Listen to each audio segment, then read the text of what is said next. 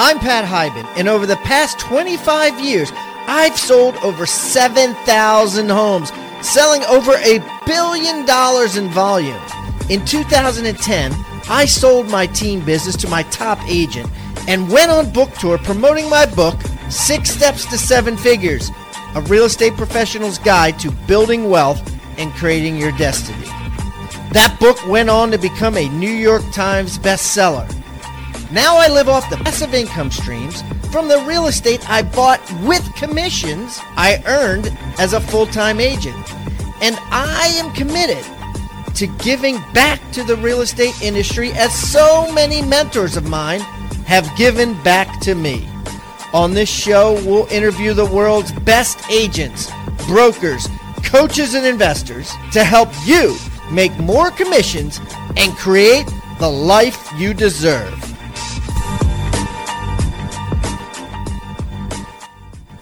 Get a free copy of Chantel Ray's Five Alive contract, the form that she has her agents sign to get a guaranteed $75,000 salary if they don't make it in commissions. A very controversial plan that's happening in her market today. You can get a free copy. Just text contract to 444-999 or go to hibandigital.com backslash contract. That's hibandigital.com backslash contract or just text contract to 444 999.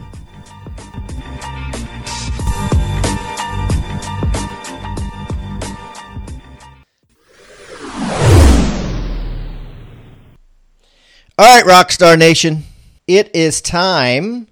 And uh, hey, if this is not you, this will still be an interesting podcast. But if it is you, you definitely need to listen to this. Time for you to stop being a false prophet, right? Time for you to stop showing people houses, talking to people about why real estate is such a great game to get into, why real estate should be bought, but not owning massive amounts of real estate yourself. It's always been a pet peeve of mine that real estate agents would go out there and not own rental properties, right? And then even talk to people or wor- worse, work with investors the worst of the worst of the worst is an agent that FSBOs their damn house. But the second the worst would be an agent that sells a house to an investor and uh, doesn't own investment properties themselves. So I found a guy, Tyler Sheff, who focuses on how to get the best deal out there at, for a rental property as a real estate agent. And we're going to talk about it. Uh, he has this five step process that, that he teaches in real estate offices, and he talks about. He's building a program on it, and we're going to get a, a sneak peek at that today. So, Tyler, welcome to Real Estate Rockstars. Hey, thanks, Pat. I appreciate you having me on the show. So, hey, why don't you um, give everybody a rundown, Tyler, so they can get to know you better? So, I was I started this back in year 2000. I uh, I was raised. My mother was a realtor, one of those Century 21 gold coat back in the 70s, selling real estate type thing. And so I've been in the game now about almost coming up on 18 years. Uh, started as a realtor, went out and got my license. I had that shiny object syndrome back then. I was a lot younger, a lot dumber. Thought that flipping houses was something I, I could do, and it was natural that I was a realtor. It should be simple. Uh, so I went out and, and did that for a while, a couple years. Did did really, really well. So I could say I was wildly successful. And uh, I failed wildly also at the same time, but that's all part of the learning process. We uh, from there, I well, became kind of an accidental landlord. You know, I was a guy that was buying houses and fixing them and flipping them. But back in my market in Florida in 2004, 2005, we were seeing appreciation levels at 25% annually. Well, simple math tells you that why would I sell it now when in a year I can sell it and get 25% more money? Which led me to I just need to find good people to move into these things and, and keep them where they are now, mm-hmm. and then I'll sell them in a year, and off we go. That's exactly what we did. So that worked out great. I was able to exit the market. I sold off my portfolio before prior to the crash. I did very very well on the front end. However, I discovered that my charm apparently has no impact on the IRS, and they wanted their money uh, in the form of capital gains and whatnot. Uh, after the fact. So I paid a huge tax bill, which of course I'd already lived the life of a rock star, not necessarily had all that money. uh, sitting in a bank account just doing nothing. So that led to uh, the IRS's interest rates and uh, their penalties and these type of things. So needless to say, I learned my lesson in that regard, which maybe you know I, I everybody else was going on about the housing market crash, and, and here I am going, well, it, it didn't crash on me. I crashed on myself and the taxes. So I decided before I got back into it, I was going to learn a little bit more about how to responsibly and legally mitigate my taxes, and and that's what I did, and that's how I got back into buy and hold investing. Interesting. Okay. And you know, we like people to come on the show to prove themselves. We always have we always ask the agents that come on to disclose their net incomes and their ECI as we like to call it, their ego commission incomes and uh, tell us a little bit about, you know, what your personal portfolio looks like. We have started out small. In other words, our first property was simply a fourplex and it's kind of cool. We I bought that with not only no money down, but I actually walked out of closing with a check for credits because of security deposits and all that. And that property, in just a very short turnaround, that very first property since 2014 is now bringing in almost six thousand dollars a month net after expenses. Uh, by that one, what we did is we converted two of the units to vacation rentals. Uh, my wife and I live in one unit, and then we rent the other one long term. And from there, we've partnered up with other people and bought a bunch of properties up in Memphis, Tennessee. Whoa. And yeah, Memphis, Tennessee. And uh, there's some definite learning lessons there. Now you're doing Airbnb it. out there? Oh no, not in Memphis. in Memphis, it's more like bulletproof vest than a helmet.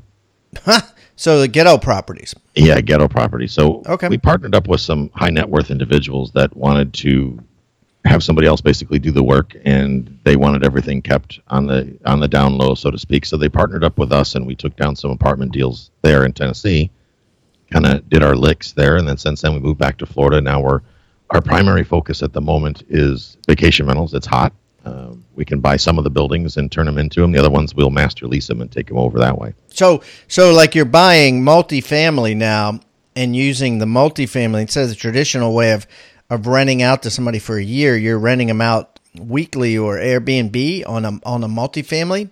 Correct. For example, one of my units here in, in Tarpon Springs, where I live in Florida, would normally rent for between nine hundred and a thousand a month. It would be market rent. Uh-huh. So we've made them very nice. We furnished them flat screen TVs, cable, internet, all that good stuff.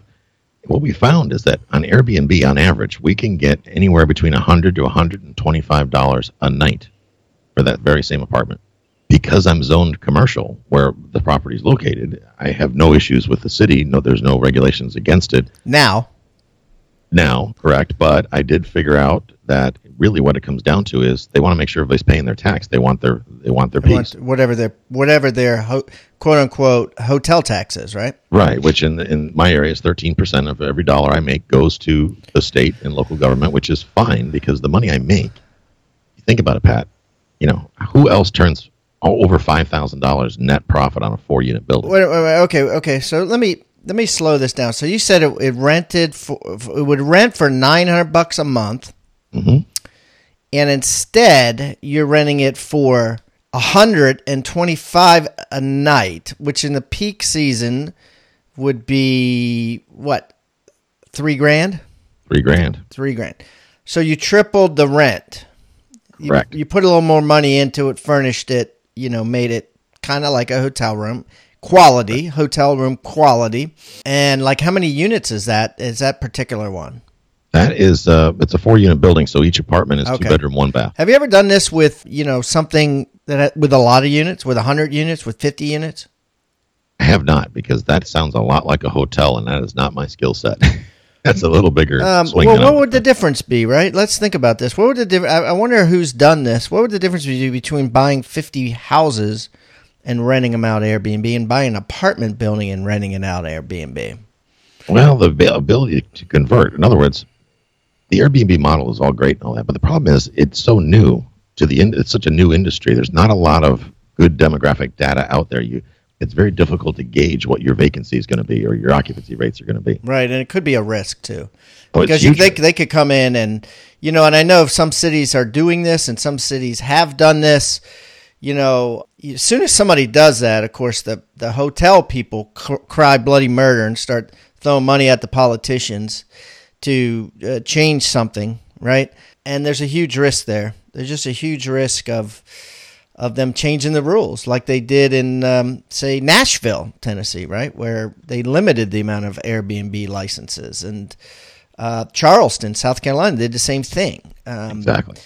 Uh, so you run the risk. Me, yeah. Yeah, there's your risk. I mean, that's and then, then you have a whole bunch of flat screen TVs and a whole bunch of furniture and a whole bunch right. of yeah, you're back to the old model and your numbers don't work anymore, right? And you you might have overpaid because you thought you could make all this cash. So, yeah, so there's a huge risk. I understand that. So, okay, so let's talk about what we came here to talk about. Let's talk about how a real estate agent can start buying and cash flowing, which is the key word, rental properties. You know, actually making money. I think there's a big fear out there right now that that the prices are so high that they're going to pay you know a, a, a, price for it and it won't cash flow. Or they've already looked into it in their market and it won't cash flow. They won't make money on it. So uh, tell, teach us how to cash flow rental properties in today's market as a real estate agent. What's the first step? First step is you've got to be good at mastering relationships with other agents. In other words you got to play nice with the other kids in the sandbox. Mm, okay. Do because tell here's the thing most multifamily properties, and I'm a multifamily guy, so I'm going to speak in multifamily terms. Uh, that's what I'm immersed in. The you look at a little duplex, for example. A duplex is not going to be listed by a commercial agent. It's too small. It doesn't excite them. They're not going to be bothered with it. It doesn't have seven figures in the price or a gas pump out front. Chances are they're not going to be bothered with it. So that leaves it really up to the residential agent. And we all know the residential agent coming out of school, they get limited, if any, training on investment or even how to calculate NOI, they have difficulty, and it's not in something they do every day, trying to figure out how to value a multifamily property. They're not well trained. It's been my experience, at least in the Florida market, they're not well trained on valuing multifamily property. So to me, I use that as an advantage. I leverage that, the fact that I have studied this, where other people may be experts in, oh, let's say luxury real estate, where that's not my expertise what I will do is I find that the MLS, and it's funny because a lot of the real estate educators say that there are no deals in the MLS for investors, no great deals. And as I've come out with my podcast and people have started listening, taking notice, I've had a lot of people change that say there's no great deals as advertised. And as agents, you know, we say, well, the price is too high; it'll never cash flow. Well, first of all, how did that price get there? Where did where did that price come from? So I find that by getting on the phone with the agent and having having them out for a cup of coffee, does this? It sounds a little cliche, but it it works. I do this on a regular basis. Mm-hmm. Have a conversation with the agent, the listing agent, and let's talk about how did we price this thing. And they're always it's always going to come down to well, we pulled comps, and I've had them say, well, the gated community across the street and around the corner.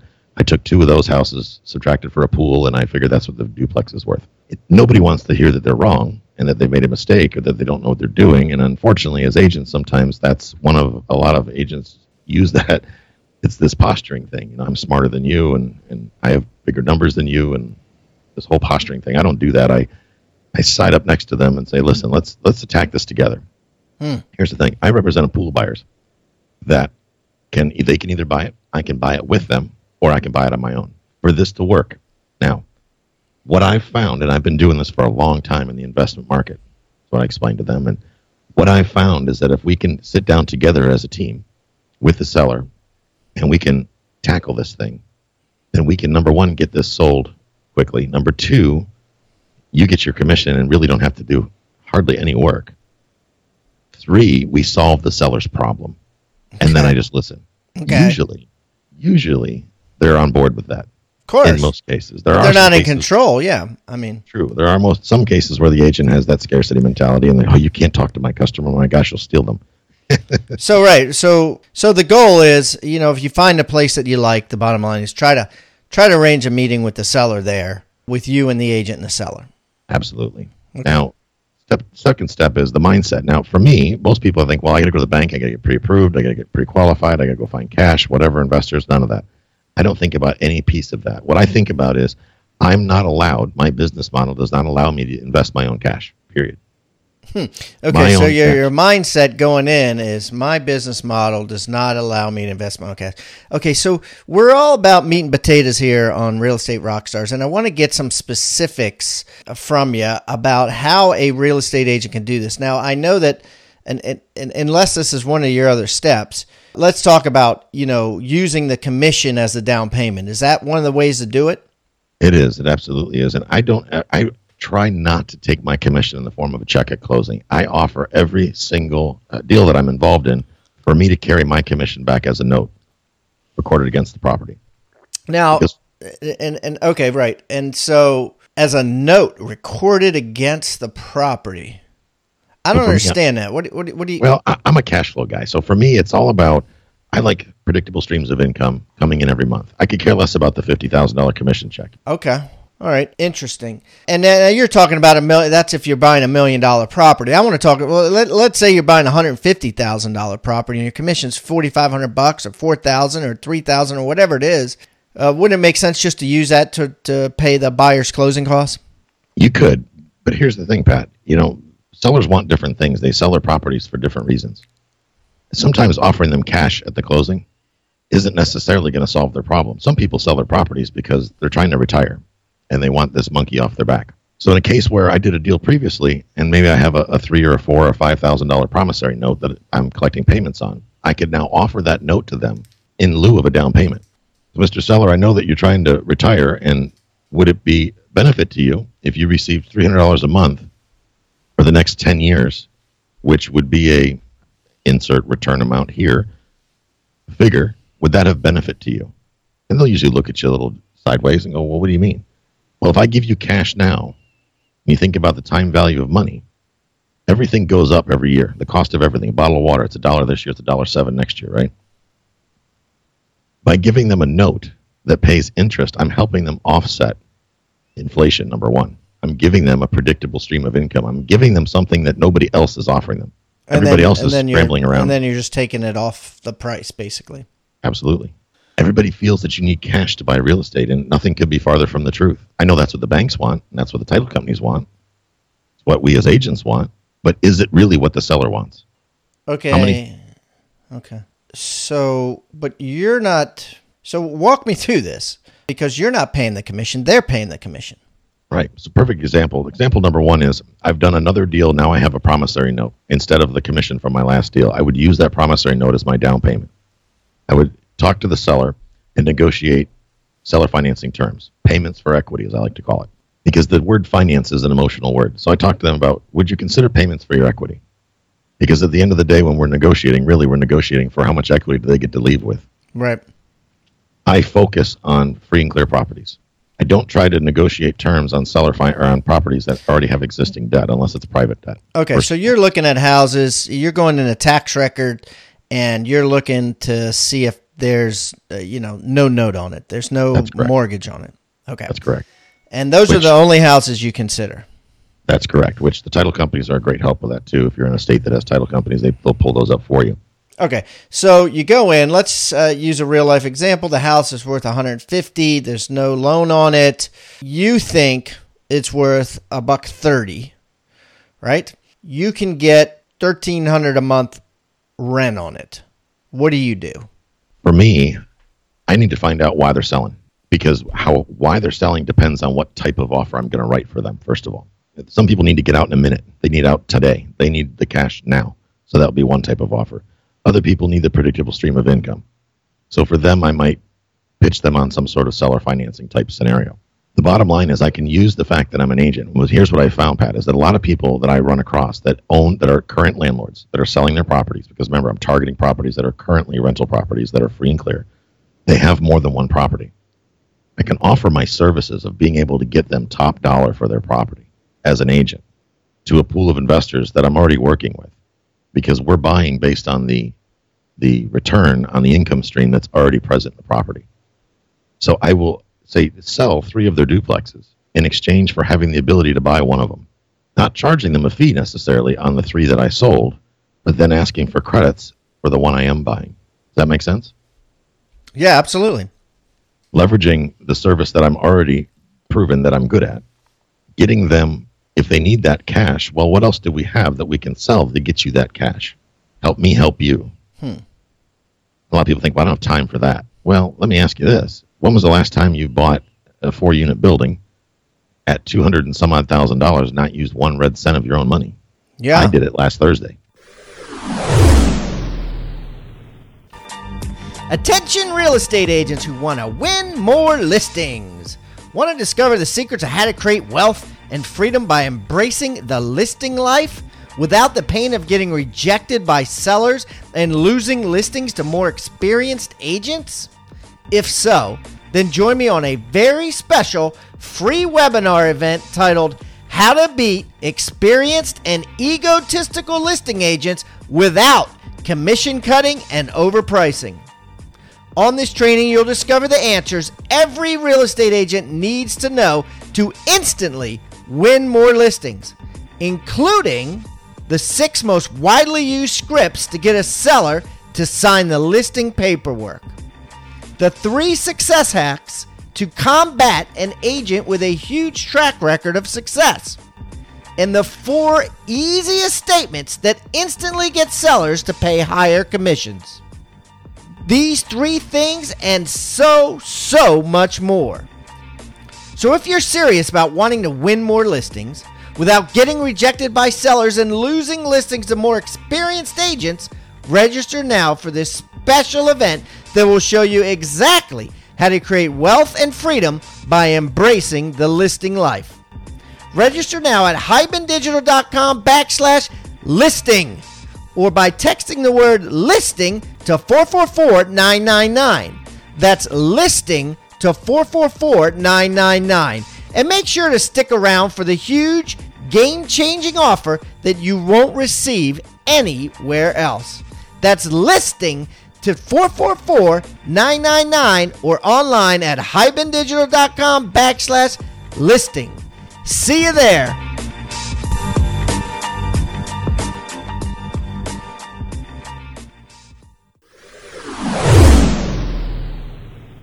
So let's talk about, uh, before we get on the third step, let's talk about what sort of returns you look for on uh, these properties, right? So, like, what do you look for? Like, a, a lot of people talk about the 1% rule. If you buy it for 100000 you want to get a 1000 a month rent. Some people use cash on cash, which is if you paid 100000 cash, and you wanted 15% cash on cash, you would get $15,000 cash flow from your $100,000. And of course, then other people use cap rate, which is simply the return that they get uh, yearly on the cash they put or whatever they paid, regardless of whether there's a loan or not. The gross amount if you paid 100,000 and you gross 10,000, that would be a 10 cap where you netted 10,000 before mortgage was taken out or before uh, principal, I should say, after mortgage was taken out. So what um, uh, what do you use? For me, I use a combination. I don't use cap rate. I don't believe cap rate is is makes sense on the smaller pieces, and mainly because it doesn't it doesn't allow for repairs. It doesn't allow for debt service. So if it doesn't, if it can't nail those two birds for me, I'm looking at a false metric, in my opinion, because I'm not paying cash. Cap rate is used to, to determine if a cash deal is a good deal, and I'm never going to pay cash for a property, so I don't bother. The 1% rule, I believe, will result in a net loss at some point if you have even remotely medium interest rate financing. If you don't have stellar financing, 1% will get you in trouble. Uh, I use 1.5%. I'm conservative. I'm, I'm at the age now, I'm 46 years old. I, I can't make the same mistakes that I did when I was 20 and recover in the same regard financially. So I need to be focused more on the retirement years now. I'm around the corner from the retirement years. I'm not there yet, but I'm almost there. And uh, retirement age, rather. But uh, that allows me to be conservative. So what that means is, it boils down to is gross rent, gross monthly rent divided by 1.5% tells me that my max strike price. That's the most I can pay all in real estate commissions, rehab, the whole nine yards. So if I'm renting basically at $1,000 a month, that means the most I can pay is 66000 for that property. And a lot of people say, well, that'll never work. Well, I can show you example after example after example where those actually absolutely do work. Now, are you finding that in Florida or do you have to go elsewhere? Well, I find it in Florida. I find it in pretty much everywhere. I I talk to students and help people call in for my podcast from around the country. I've done it in Seattle. I've done it in in uh, Los Angeles. I've done it in New York. It comes down to the ratio between the rent, similar to cap rate, but the rent the cap rate's based on NOI versus the, this is based on gross. But uh, it comes down to the ratio between the rent and the sales price. So if we have the ability to do something with the rent, in other words, we don't want to ever reward a landlord for doing a lousy job of managing a property. If that property should be renting for a thousand, and is only renting for seven fifty, I shouldn't be compensating him as if it was renting for a thousand. That's back to mindset again. Mm-hmm. We have to compensate them according to the production of the property, what the property is doing now. What it does later after I invest fifty grand in it, it doesn't isn't even is immaterial at this point. Does not matter to us. We can't pay based on tomorrow. We can only pay based on today because I'm direct with the sellers, even though it's a listed property, and I'm there with the listing agent. And we're a united front to solve the seller's problem. We're wildly successful doing this. We do this for our, our real estate clients and we do it for ourselves. And it, it works very, very well. And at the end of the day, everybody shakes hands and we all walk away friends because believe it or not, and I know the agents listening to this is going to blow your mind, but not everybody needs or wants top dollar for their property. Sometimes people have compelling needs to sell their property that have nothing to do with the sales price. Yes, that's true. Yeah, very true. Very true. Well, it's interesting. Okay, fascinating. Well, uh, what's the third step? Third step is the process. It's it's keeping it simple. We go in asking for a good amount of the information up front, and I don't have to go look at properties before we make offers on them. We make offers based on the financials, what's provided to us, based on the fact the information that's there that's factual. Hmm. And then simply it's following the steps. We use a checklist. We go through that checklist, the due diligence checklist, and one thing after the other. Do we have this? Do we have that? Once we're under contract, similar to a home inspection, we go through a paperwork inspection, making sure everything is the way it's supposed to be. It never is. But we will then use that as a negotiating chip to go back in and renegotiate if we need to, to get the property priced lower to, to meet our needs if we were on the fringe before. Okay. Good stuff. Okay. What about fourth step? Probably the biggest four step is the people involved. Now, I'm one guy, and I've subscribed. Kiyosaki says always be the dumbest person in the room, and I definitely have that down pat. It, it's building the right team that has the right mindset to get things done. If you build that team that has a, a mindset that is not conducive to anything creative, you're never going to accomplish even step one. You're gonna. I've reached out and, and found institutional lenders that that get investing, that understand things like NOI and and rent projections and things like this. I work with title companies that always do municipal lien searches and understand the nuances that, inv- that involve rental property. Surrounding myself with that core group of people, that core team, when we bring somebody in from the outside, whether it be a buyer or a seller, it's kind of like you're a, you're a family. It sounds cliche, but it's it's reality. We just make it happen. We get it done. So it's wildly swift. I mean, it just it happens very very fast.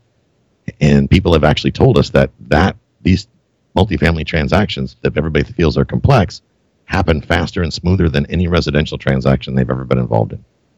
Yeah, yeah. Well, I you know I've had some some uh, experience with that myself. I I remember you know when the market started crashing, I panicked and paid off all of my properties. It so- sounds funny now, but at the time it was like, oh my god, you know, let's buckle down and and and have everything cash and then as the market started improving, I wanted money to buy more stuff in like 2011 or so, 2012.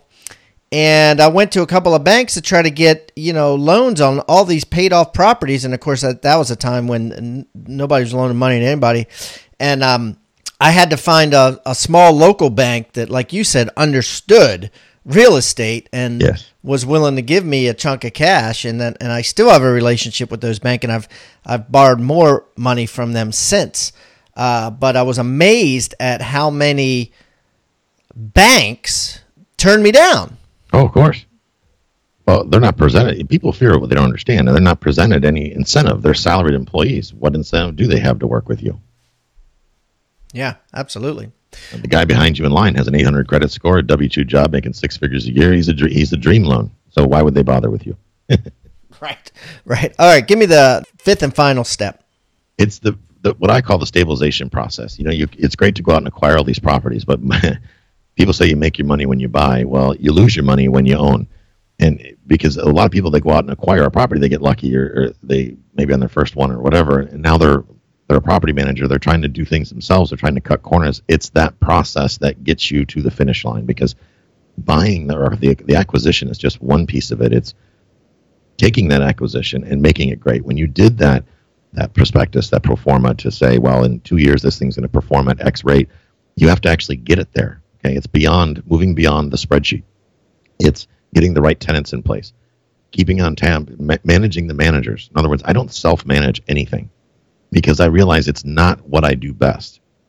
I'm a guy that likes to be out working with people, and, and uh, I'm, I like to close and things like that. I like to be in the game, in front of the camera, that type of thing. Managing, telling somebody that they're late on their rent is not my idea of a good time. Cleaning toilets won't do it, period. Getting these people in blind so when somebody does call, there is this, an established process that doesn't involve Tyler at all. Things just happen. When a tenant calls, they call one number or they an email or text message one place. And that starts a chain of events to get their situation solved. What that does is reduces my vacancy loss to almost to the point of non-existency. It gives the tenant a better experience makes me and my partners more money and everybody wins. Now we talk about lenders. When you have a little nice little portfolio and you walk into that bank and say here's what i've done. Here's where i when i bought them they were performing at this per month Notice I didn't say they're now worth X because we don't. The value doesn't matter unless it's for sale, first of all, or you're going to borrow money against it. I tell them, look, it was it was cash flowing thousand dollars a month now, now or then. Now it's cash flowing eighteen hundred dollars a month. Mm. Now the bank looks at me and goes, well, you know, we've got two. Talk about little banks. We've got two that are not performing, and we're about to foreclose on them. Right now, I've got a source of leads right yeah. from my own lenders. Right, right, absolutely, yeah and you got to look for all that. Many, many places out there to find. Well, Tyler, listen, this has been awesome, dude. I'm going to put all of Tyler's information on hibandigital.com backslash cash flow. hibandigital.com backslash cash flow. I'm going to put a link to his website, his coaching programs, to his podcast, The Cash Flow Guys, if you want to check that out, and it'll all be there. So, Tyler, listen, man, this has been a blast. Best of luck to you in your future endeavors, and uh, hope to uh, uh meet you face to face in the near future. Thanks, Pat. I appreciate it. Thank you for listening to Real Estate Rockstars. Please be sure to leave us a five star review wherever you're listening. All five star reviews help us get better and better guests for your listening pleasure. And if you have a great review, I'll read it on the show. We are so proud of this show now with over a million downloads in 79 countries around the world. Also, don't forget to buy my book if you haven't already Six Steps to Seven Figures A Real Estate Agent's Guide to Building Wealth and Creating Your Destiny with an intro by Gary Keller. Sold everywhere online books are sold. You can always go to pathiban.com and find out about all things Pat Hiban. And don't forget to follow me on social media. All you got to do is type in my name. I'm everywhere and easy to find. I hope to meet face to face someday, but in the meantime, let's meet on social media. Thanks again for listening and keep rocking.